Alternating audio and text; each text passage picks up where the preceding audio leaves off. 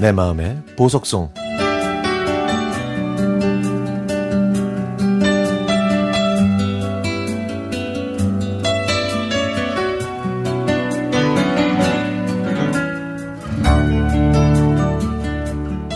제가 어렸을 때 저희 집은 가난했습니다.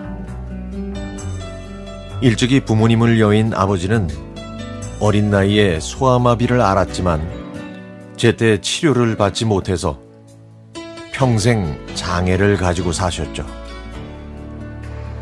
정규 학교 문턱에도 못 갔던 아버지는 모든 걸 독학으로 배우셨는데 그렇게 터득한 전기 기술로 앰프와 라디오를 직접 만드실 정도로 손재주가 남달랐고 영어도 읽고 쓰고 해식, 해석하실 정도로 잘하셨습니다.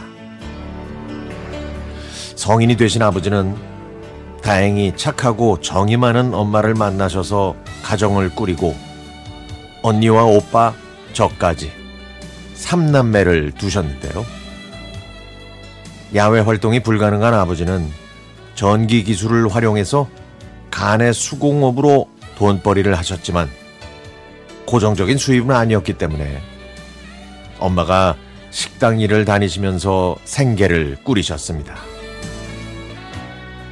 가족이 외출하면 그 많은 시간을 혼자 보내셔야 했던 아버지는 클래식 음악을 좋아하셨지만 저희를 키우면서는 올드팝이나 연주 음악을 들으신 덕분에 저희는 어렸을 때부터 음악과 친해질 수 있었네요. 돌이켜보면 가난 때문에 불편한 적은 있었지만 자식을 먼저 생각하고 공평하게 사랑해 주신 부모님 덕분에 저희는 따뜻한 유년기를 보낼 수 있었고 모두 대학까지 졸업하고 결혼해서 가정을 꾸렸습니다. 아버지는 꽃망울이 터지고 초록이 눈부신 봄과 여름을 좋아하셨습니다. 좋아하시는 음악을 들으시면서 그 모든 순간을 즐기시는 아버지를 보는 것만으로도 저에게는 큰 행복이었죠.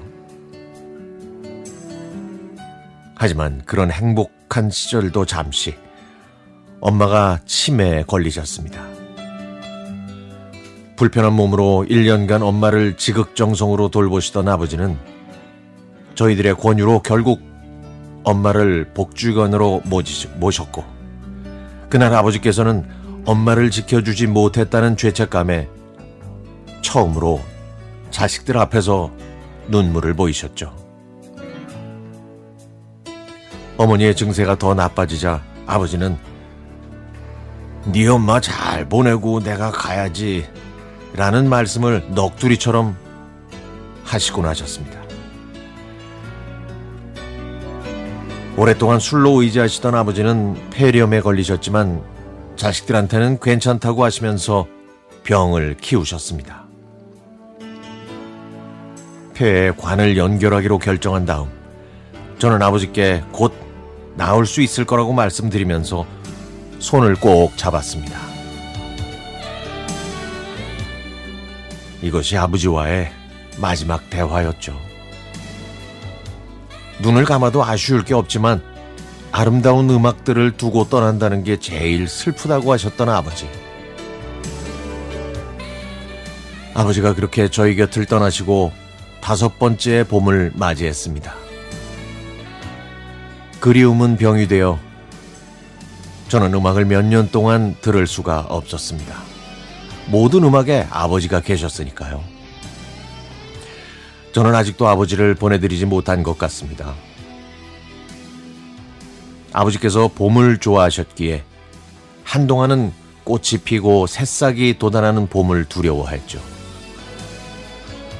하지만 저도 내년이면 60대가 되니까 이젠 더 이상 봄을 두려워하지 않으려고요.